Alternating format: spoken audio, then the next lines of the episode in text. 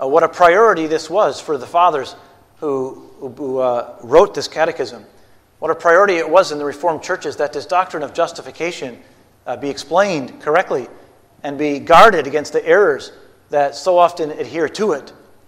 And so we have question 62, which asks the question why can't our good works be our righteousness before God, or at least a part of our righteousness? And again, I take you back to the very first sermon we had on this. Remember that there is such a distinction made in the scripture between my righteousness, my own things that I do to keep the law of God, my own record of right and wrong. But there's also Christ's righteousness, his record of, of course, perfect obedience to the law of God.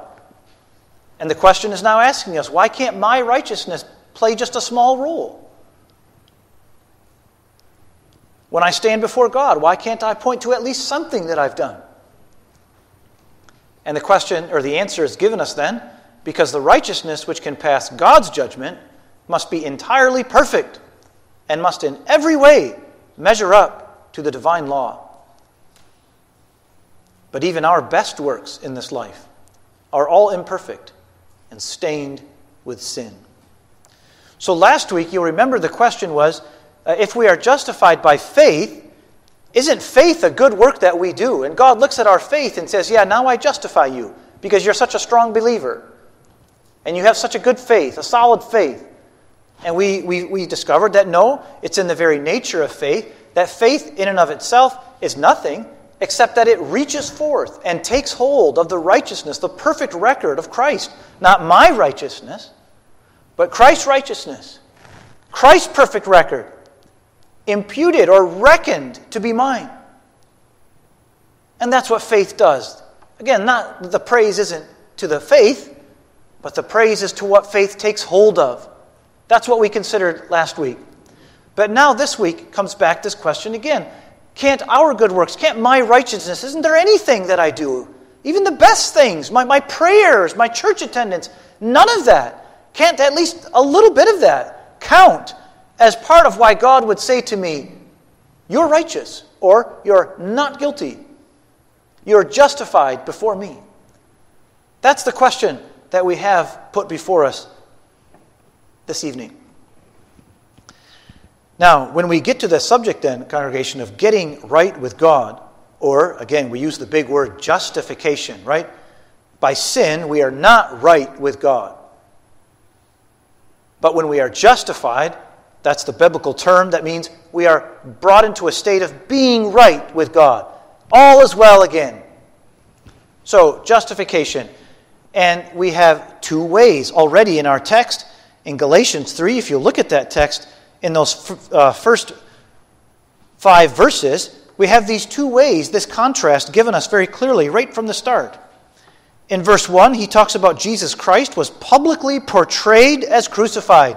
Right? That's a reference to the preaching of the apostle. The preaching of the apostle was to lift up Christ. You remember previous, he says that in the gospel, a righteousness is put forth, is set forth. And that's the preaching of the apostle. But then in verse 2, he says, This is the only thing I want to find out from you. Did you receive the Spirit by the works of the law or by hearing with faith? And so now there you see those two ways, my friends. Two ways of getting right with God. By the works of the law, well, that would be my righteousness, my law keeping. But there's another way. The apostle says, or by hearing with faith. In other words, when Christ Jesus was publicly portrayed as crucified, that when I heard that, I stretched forth my empty hand and I took hold of the promise of salvation in Christ. And I was justified. I was set right with God. And it was just by faith. Oh, that was such a good news to the Gentile believers. They didn't need to be circumcised, they didn't need to keep Jewish Sabbath and to follow all those. Uh, rituals and ceremonies that the Jewish law prescribed. Why they could just reach forth. And remember how Spurgeon put that last week that leprous hand. That leprous hand of faith. Empty, nothing in itself. But it took hold of Jesus Christ as crucified. So, but anyways, we see very clearly then those two ways, right? The works of the law or hearing with faith. And Paul continues in verse 4. He says, Did you suffer so many things if indeed it was in vain? So then, does he who provides you with the Spirit and works miracles among you do it by the works of the law or by hearing with faith? So in verse 2 and verse 5, we have both of those the works of the law and the hearing by faith. We see the same contrast in verse 3, different words, but the same idea. Are you so foolish, having begun by the Spirit? Are you now being perfected by the flesh? Spirit and flesh. And you drop down to verse 11 and you can see that now that no one is justified by the law before God is evident. And there you have it again. This contrast, right, of being justified by the law, by my own righteousness, or justified by faith in Christ and being justified by his righteousness. And those are absolutely mutually exclusive, my friends. That's the teaching of the apostle, which is, of course, the truth then that underlies the catechism question and answer that's given us this evening. Now, in Reformed theology, you know this is a Reformed church, right? We're part of the United Reformed denomination. In the Reformed churches, we have used language that isn't necessarily strictly in the Bible in that, in that very terminology, and yet it's a very useful concept for us to understand these two ways of getting right with God. And we have used these expressions the covenant of works and the covenant of grace. Two covenants two ways of getting right with God. The covenant of works was what God gave to Adam in the Garden of Eden. And Adam was going to get right with God by his own obedience, by his own righteousness. That was a failure, of course. Adam ate the forbidden fruit and he failed. But in the covenant of grace, God comes with us with a new message. Again, the covenant of works still has to be kept. It still has to be adhered to. Those conditions still have to be met. But in the covenant of grace, God comes and says, I'll lay those conditions on Jesus Christ. And He will keep them. He will keep them in your place. That's grace, isn't it, my friends? Now, this righteousness that God gives to us, He sets forth to us in the second covenant, the covenant of grace, is a righteousness not our own, but the righteousness of our mediator. Now, my friends, the covenant of grace and the covenant of works. Now, when we come to talk about uh, what in our catechism it says that the righteousness which can pass God's judgment must be entirely perfect and must in every way measure up to the divine law. I want to speak uh, for a moment here in my second point about Christ's obedience. What is it that Christ has done to obey the law and to make us Christians, to make us to bring us into that place we are right with God? And again, the Reformed churches have used this distinction. Again, not a, a, distinction that you'll find in so many words in the Bible, and yet the concept is clearly there. And it's such a helpful way to think about what Christ has done for our salvation. And so, again, I ask you to think hard with me for a minute about Christ's passive and his active obedience. Christ's passive and his active obedience. And the best way to think of that, my friends, is to think of what we need as sinners. Because, in the first place, we talk in our life about sin. We have not kept God's law as we should have. We have broken God's law. In fact, congregation, when the Spirit of God convicts us of our sin and we're honest with ourselves, we'll confess that we have broken every one of God's commandments. And when we sin, we bring guilt upon ourselves. And guilt requires punishment. And so now this brings, this is our need. And Christ meets that need. My friends, one of the beautiful things about the sermon this evening is how you'll see how Christ meets us at the point of our need. We need to be punished. If we're going to face that punishment ourselves, we're going to be in hell eternally because we sinned against the most high majesty of God. But now Christ comes.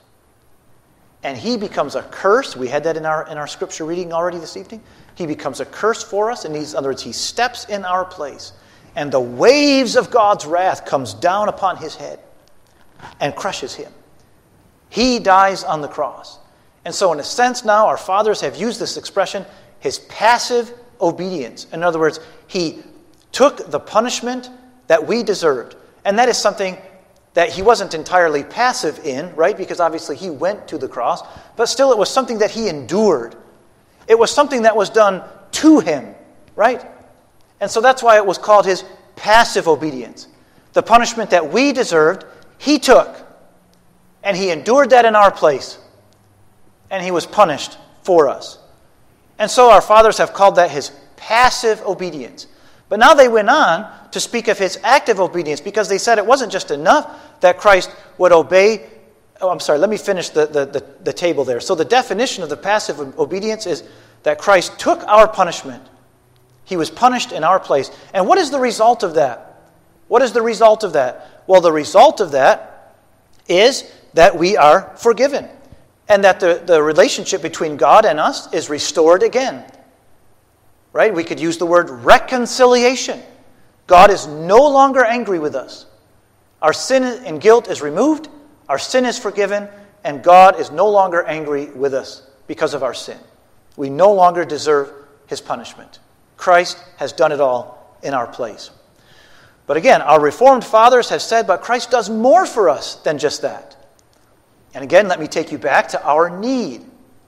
Because think of a text like this. I think we've all heard this text before. For God so loved the world that he gave his only begotten Son, that whosoever believeth in him should not perish, but have everlasting life.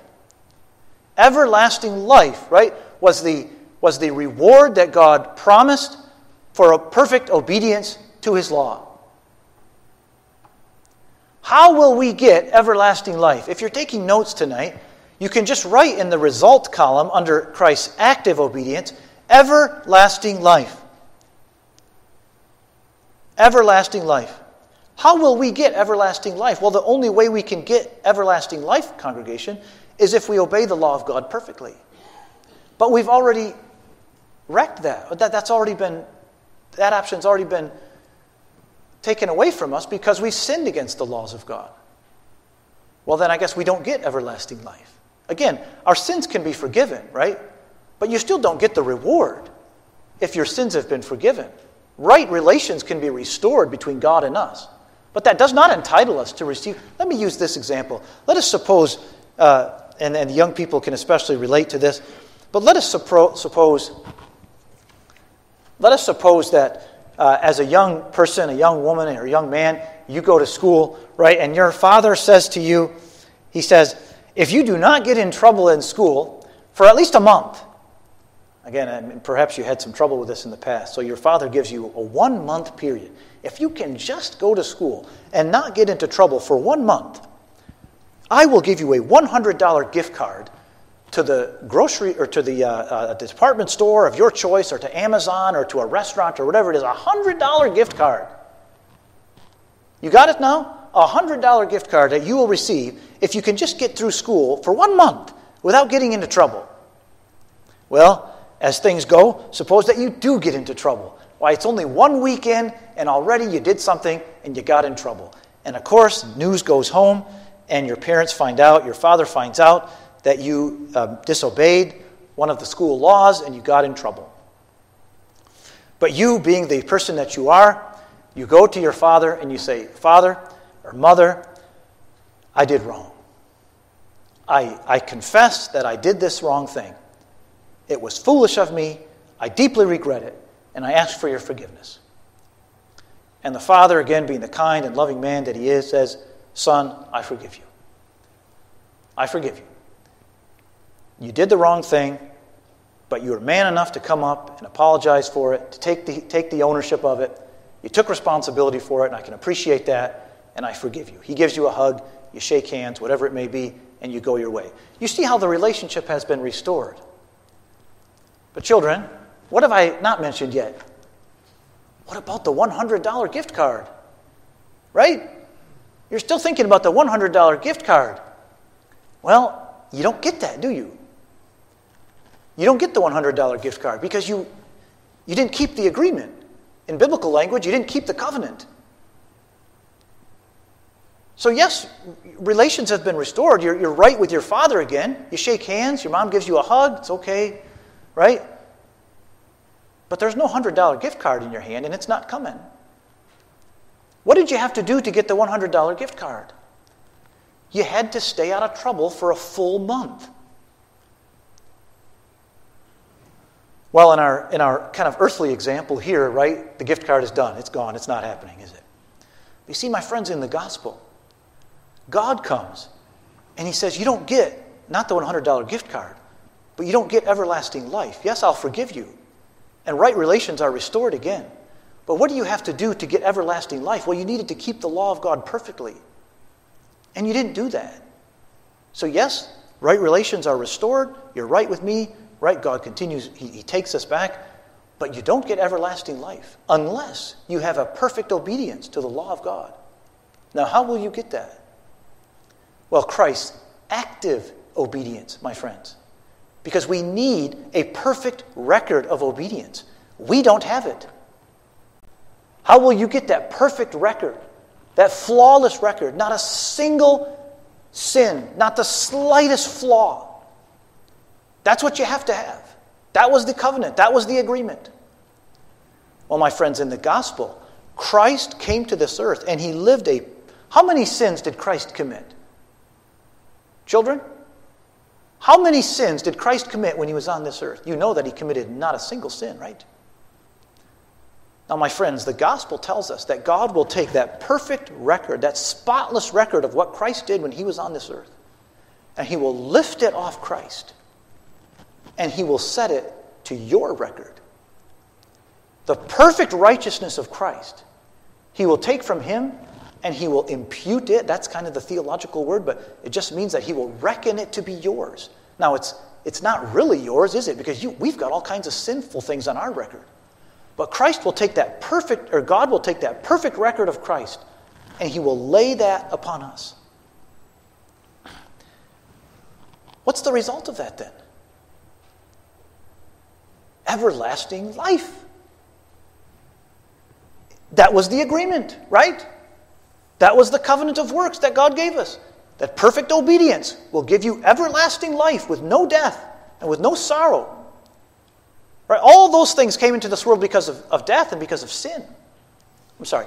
All those things, like death and sorrow, came to, into this world as a result of sin.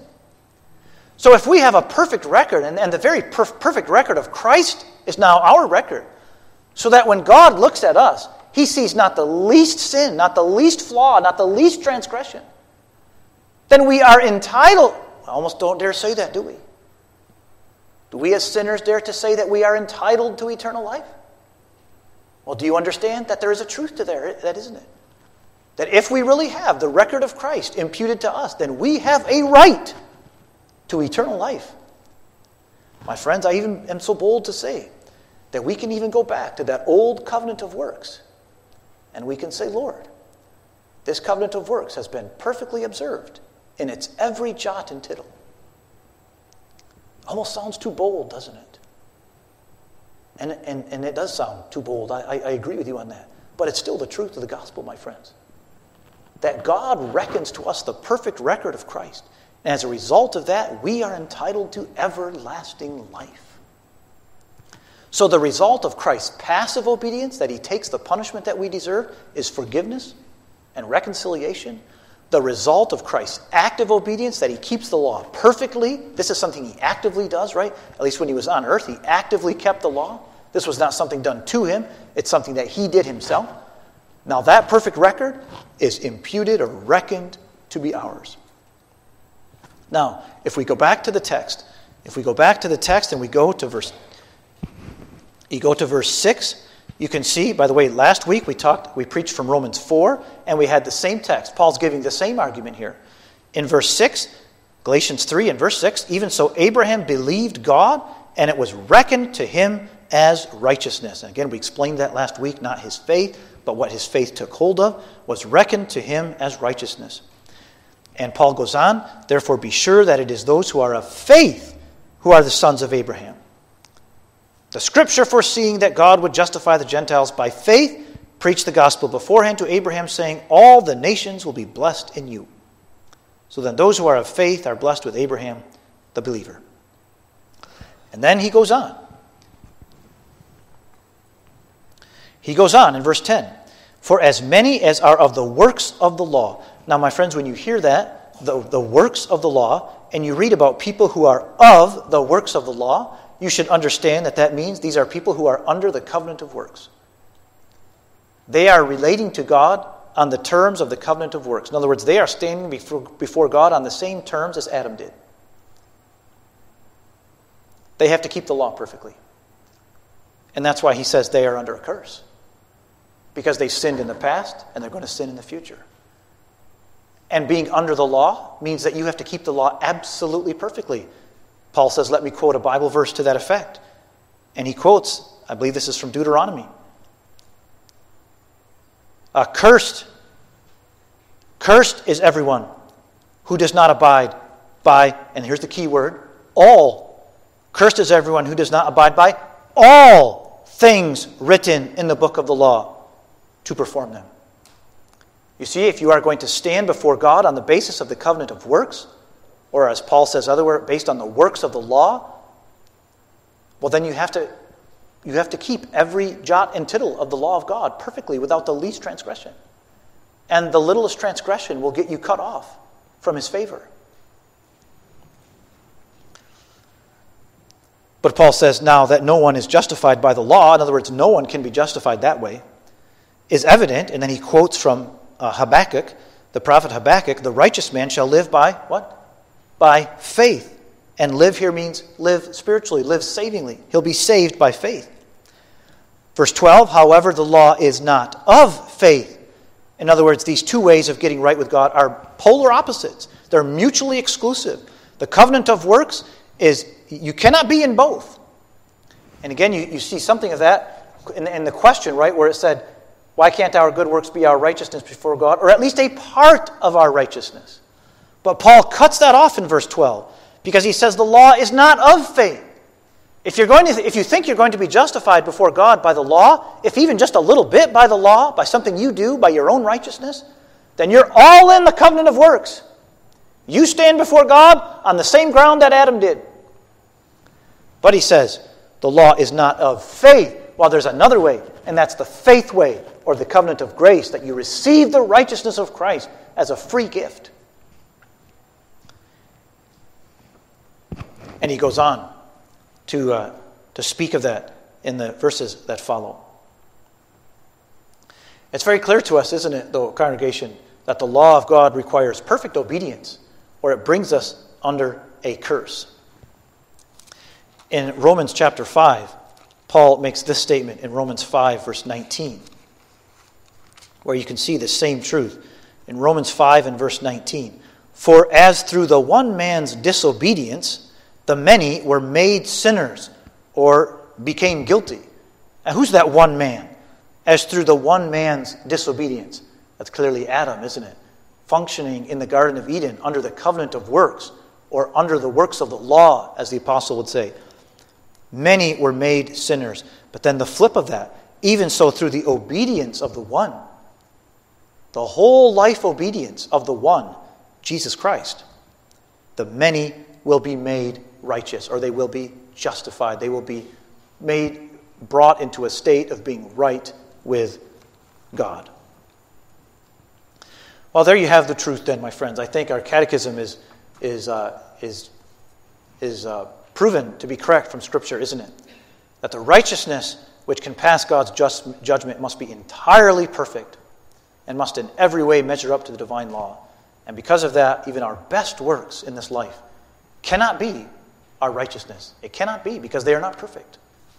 And God requires perfection. My friends, I moved to uh, five points of application. I added one this afternoon. That's what happens when you read books on Sunday. You, you read points and you think, oh, I have to bring that out too. in the evening sermon. So I quick slid that one in on the end there. I hope it won't be disagreeable to you. At any rate, my first point is theology, because, my friends, I couldn't help but note what a beautiful thing it is to study theology. I know these sermons in the evenings have been rather heavy theologically, but, my friends, isn't there a beauty here which you can't find anywhere in this world? This is a cathedral of mammoth proportions. You know how that is sometimes when you walk into these cathedrals or these beautiful buildings and you almost want to fall on your knees. It's just so beautiful, right? This is like standing in the, in, the, in the mountains in Alberta and you see this landscape before you and you just, you're, over, you're overcome with the beauty of it. And my friends, that's what, that's what theology is. That when you take apart the Word of God piece by piece and when you begin to systematize it into a system of truth, sometimes you, you're astonished at the beauty, and especially tonight, of how in each point of our need, Christ answers. We need to be punished. Christ takes the punishment. We need a perfect righteousness. Christ provides it. That's my second point. Jesus, our Savior. We learn from our youngest days that Jesus is our Savior. Jesus died for me. And those are lovely truths. But the study of theology enables us to take that deeper and to understand in a, in a greater level and to appreciate even more what Christ has done for us. My friends, I ask you this evening does the justice of God have any claim against you? In other words, is there a sin on your record tonight that the justice of God says that has to be atoned for? I ask you to be honest before your own conscience and before the all seeing eye of God. Does the justice of God have any claim on you tonight? And again, if we're honest with ourselves, and by the light of the Spirit of God shining upon our own record, we see that our record is covered with imperfections. It's sin upon sin. And when the Spirit of God sets that home to our hearts by His own convicting power, then we see in such a powerful way that our record is rife with guilt and sin. Well, my friends, if the justice of God has something, has a claim against you, then the gospel comes tonight and says there's a Savior for you. There's a Savior for you tonight who's taken that punishment upon himself and in your place. My friends, I ask you again do you have in your own life a record of perfect obedience? Do you, do you hope one day to go to eternal life, to enter into everlasting life? As we celebrated it this week when we went to the funeral of Rena de Vries. But in your own life, do you have a hope of going to eternal life? What does your record look like? When you look at your record, you say, Well, my sins are forgiven. Praise God for that, my friends. But you still sinned. And you still lost the right to eternal life, even by your sins, even when they're forgiven. Do you need a perfect record? I go back to Romans 3, that text we preached on the first time, because those are such beautiful words. In Romans 3, but now, apart from the law, the righteousness of God, or the righteousness from God, has been manifested, being witnessed by the law and the prophets. Jesus is my Savior. That's what we learn as children. But as adults, my friends, and as, as we dig deeper into the scriptures, we discover that He meets us at the point of our need. And He gives also to us, He sets it forth also this evening, that perfect righteousness which you can have for free simply for believing in Jesus. And then that gives you a right to eternal life. Now you are entitled to receive the free gift of eternal life. What a blessing it is, my friends. What a blessing it is to put our, to put our whole soul into the hands of Jesus. I ask you, my friends, do you remember back at the beginning of the catechism? Remember when we were going through those Lord's days, those questions and answers, where it was convicting us of our guilt, where it was talking about our sin and misery before God? It was talking about the curse that we come under for our sin. It was talking about, remember how we were trying to find is there any way of salvation? Is there any way we can be extricated from this dilemma that we're in? Is there possibly any way that I can satisfy God's justice? Is it possible that there's someone else who will satisfy God's justice? You'll remember that said we need a mediator. And finally, we landed on that mediator, right? Our Lord Jesus Christ, who has made unto us wisdom, righteousness, sanctification, and redemption. But now it's been filled out so beautifully for us that this mediator meets us at the point of our every need. That's such a wonderful truth, and that's why I say that theology is such a beautiful thing. It enables us to go deeper into what we mean when we say, Jesus is my Savior. By the way, friends, such a study of theology also enables us, I'm kind of merging application one and two together now. Such a study of theology enables us to appreciate the preaching of the Word of God so much more. That when the, when the preacher presents these truths, he presents things that we know and understand, and we can relish them all the more. Theology does that. The more theology that we understand, the more places you might say there are in your mind for the preacher to speak to. You know how that is, right? When you hear a song on the radio and you never heard it before, it might be a wonderful piece of music and you can enjoy it, right? But what about when, when a song comes on that you know? You knew it from your childhood, right? It just it speaks to you so much more, doesn't it? When you know and understand and recognize that song. In the same way, when the preacher is preaching something and he's, he's laying that out, you can take so much more enjoyment on it when we understand these truths as, as, they're, as they're given us in the scripture. My friends, the third point of application is I want to highlight those words in the catechism our best works. That very last sentence, but even our best works in this life are all imperfect and stained with sin. Well, that's a humbling thing to have to say, isn't it? Do you confess that also tonight, my friends? Again, another question to put to you. Do you confess that your best works are still stained with sin? And you fill in the blank, but what is it, my friends? Perhaps your, your strict attendance at church, morning and evening. Perhaps it's your celebration of the Lord's Supper. What could be a better work than when we gather with the people of God and celebrate the death of Christ in the sacrament? Maybe it's, it's your evangelistic endeavors, how hard you do to, to reach out to different people, the, the good that you do, hospitality, and, and how you, you have an eye for people who are hurting or need an encouraging word, and, and you're there for them. The best works, my friends, are stained with sin. The best works. You see, my friends, then the, the, the gospel becomes extremely simple to us, doesn't it? because we fall back no matter how far we've come in the Christian life, no matter how much good we do in our life. We finally fall back on the fact that Jesus saves me. I thought it was so interesting. I put Bavinck there. Herman Bavinck was a great theologian in the Reformed churches. I think you probably recognize his name. But when he came to die, he said, My learning does not help me now, neither does my dogmatics. Faith alone saves me. What a precious legacy that man left us. He left us four volumes of dogmatics, four volumes of Bible doctrine that are still used today in theological seminaries. But you know, when it came time for Bavinck to die, even his best works, and that was a good work, my friends, all of the writing and thinking he did there. But it had to get pushed aside. Because when he stood before God, he wasn't saved by his dogmatics alone, or even partially by his dogmatics. Then he had no other grounds to stand before God than just his simple faith in Jesus. No different than the least smallest child here.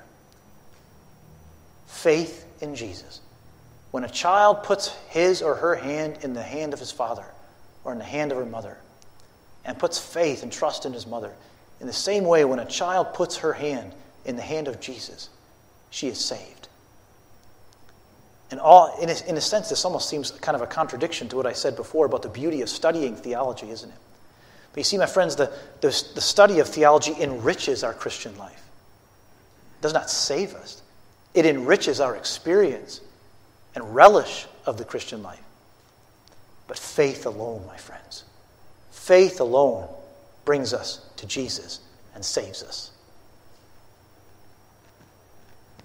Whether you're Bavinck or whether I remember reading once in a story of this man who was mentally handicapped, and he, uh, he heard this sermon, and he came to talk to the preacher, and he, he wasn't even able to really speak coherently, but all he said was, God, great. God, great. Again, Bavinck with all his dogmatics, or this simple minded man who couldn't even string a sentence together. But if there was faith, they're saved equally before God. Even our best works have to get pushed aside.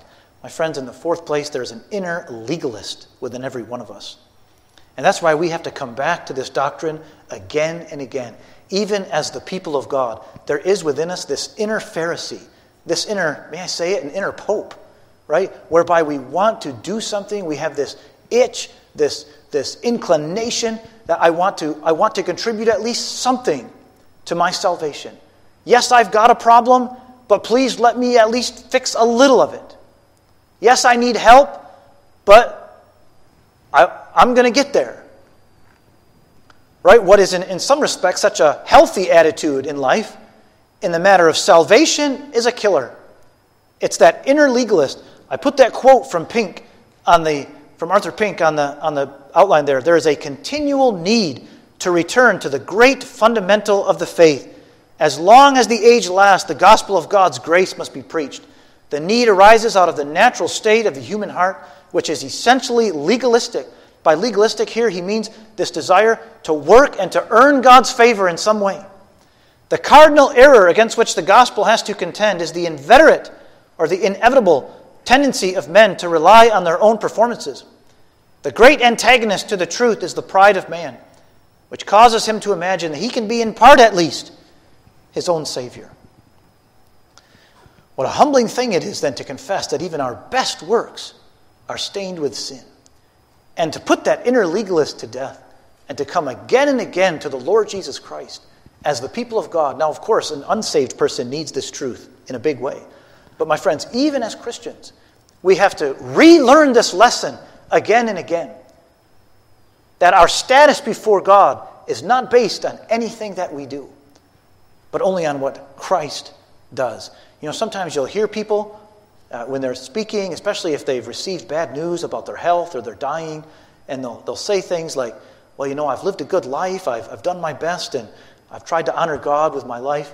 And again, I understand that in, in itself, that's probably innocent enough. And yet, the, the thought behind it, really, my friends, is, is quite wrong headed, isn't it? My friends, when you come to die, and let me, that, that's my fifth point, actually. When we think about death, when we think about dying, it's not time then to think about your own works. When you come to that moment when you are going to leave this life, and enter this ne- into the next. When it comes time in your life, my friends, to think, how am I going to stand before God? And when God says to us, why should you, and put your own name there, why should you, my friend, this evening, worshiping with us tonight, why should God let you into heaven? What right do you have to come through those doors? Then it's not time any longer to speak of my life, or I did this, or I lived that, I tried my heart. All of that gets swept aside. Then I turn to this hymn because this hymn speaks so powerfully to it. Thy works, not mine, O Christ, speak gladness to this heart. They tell me all is done. They bid my fear depart. It's on that basis, my friends, that we can die. It's on that basis that we can leave this life with a perfect confidence that when we come before the judgment seat of God, we will be justified. There's a justification that happens here, but there's a justification also that happens when we stand before the judgment seat of God. And then, my friends, we can only plead, Thy works, not mine, O Christ. Then we have to say, Lord, my righteousness is a failure. My righteousness should by rights bring me to hell forever. But this day, Lord, I stand on the righteousness of Christ. I stand on the spotless righteousness of my Savior, of the mediator. And that's the only argument I can bring, Lord, why I should enter through those doors into everlasting life. My friends, I can assure you that there's no other ground to stand upon before God. All other ground is sinking sand. But what a pleasure it should give us this evening that if we take our firm stand on the gospel, and we come under the terms of the covenant of grace, and we say with all our heart and with all our soul, young and old, gathered with us tonight, not my works, but thine, O Christ. Speak gladness to this heart. Now you have a solid ground on which to stand. May God bless these words to our hearts. Let us pray. Lord, we commit ourselves this evening into the hands of Jesus Christ, our Savior. Lord, we have no grounds upon which to plead in ourselves. There's no reason in us, Lord. There's nothing that we've done that we can point to and say, Lord, here's something. Let us into heaven because of this. But Lord, tonight we take hold of the righteousness of Christ as it is lifted up to us in the gospel. As Jesus Christ is portrayed before us, publicly displayed as crucified, Lord, we take hold of him by faith. And we confess, Lord, that all our righteousness is in him. And the only ground, the only argument we can bring is his perfect satisfaction, righteousness, and holiness on our behalf. Lord, if there is one here who thinks that he or she can make up a little of his own righteousness, Lord, I pray that you would dash that to pieces tonight and help them to get solidly grounded upon the rock of Christ Jesus. Lord, please bless us. We thank you, O Lord, so much for the great privilege of, of considering these truths, for leading us into this glorious cathedral of our justification before God in Christ. Lord, what words those are, what truths they contain.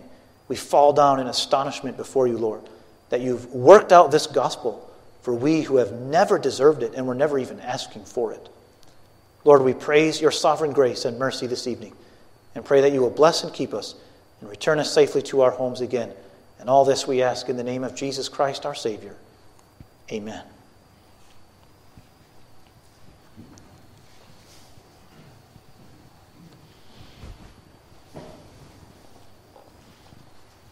Let's turn in our red hymnal to number 441. We'll sing the five verses of 441 Jesus, sinners, doth receive. Words of surest consolation, word all sorrow to relieve, word of pardon, peace, salvation. Not like this can comfort give. Jesus, sinners doth receive. And what follows in the five verses of number 441 in the red hymnal.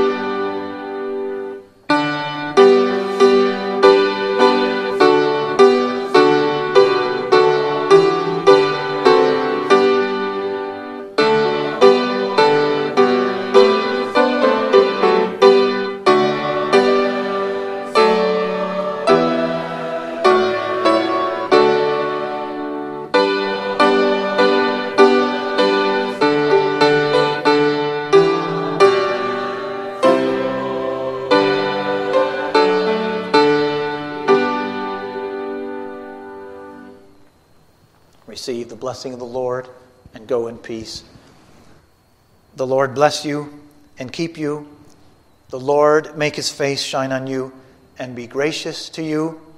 The Lord lift up his countenance upon you and give you peace. Amen.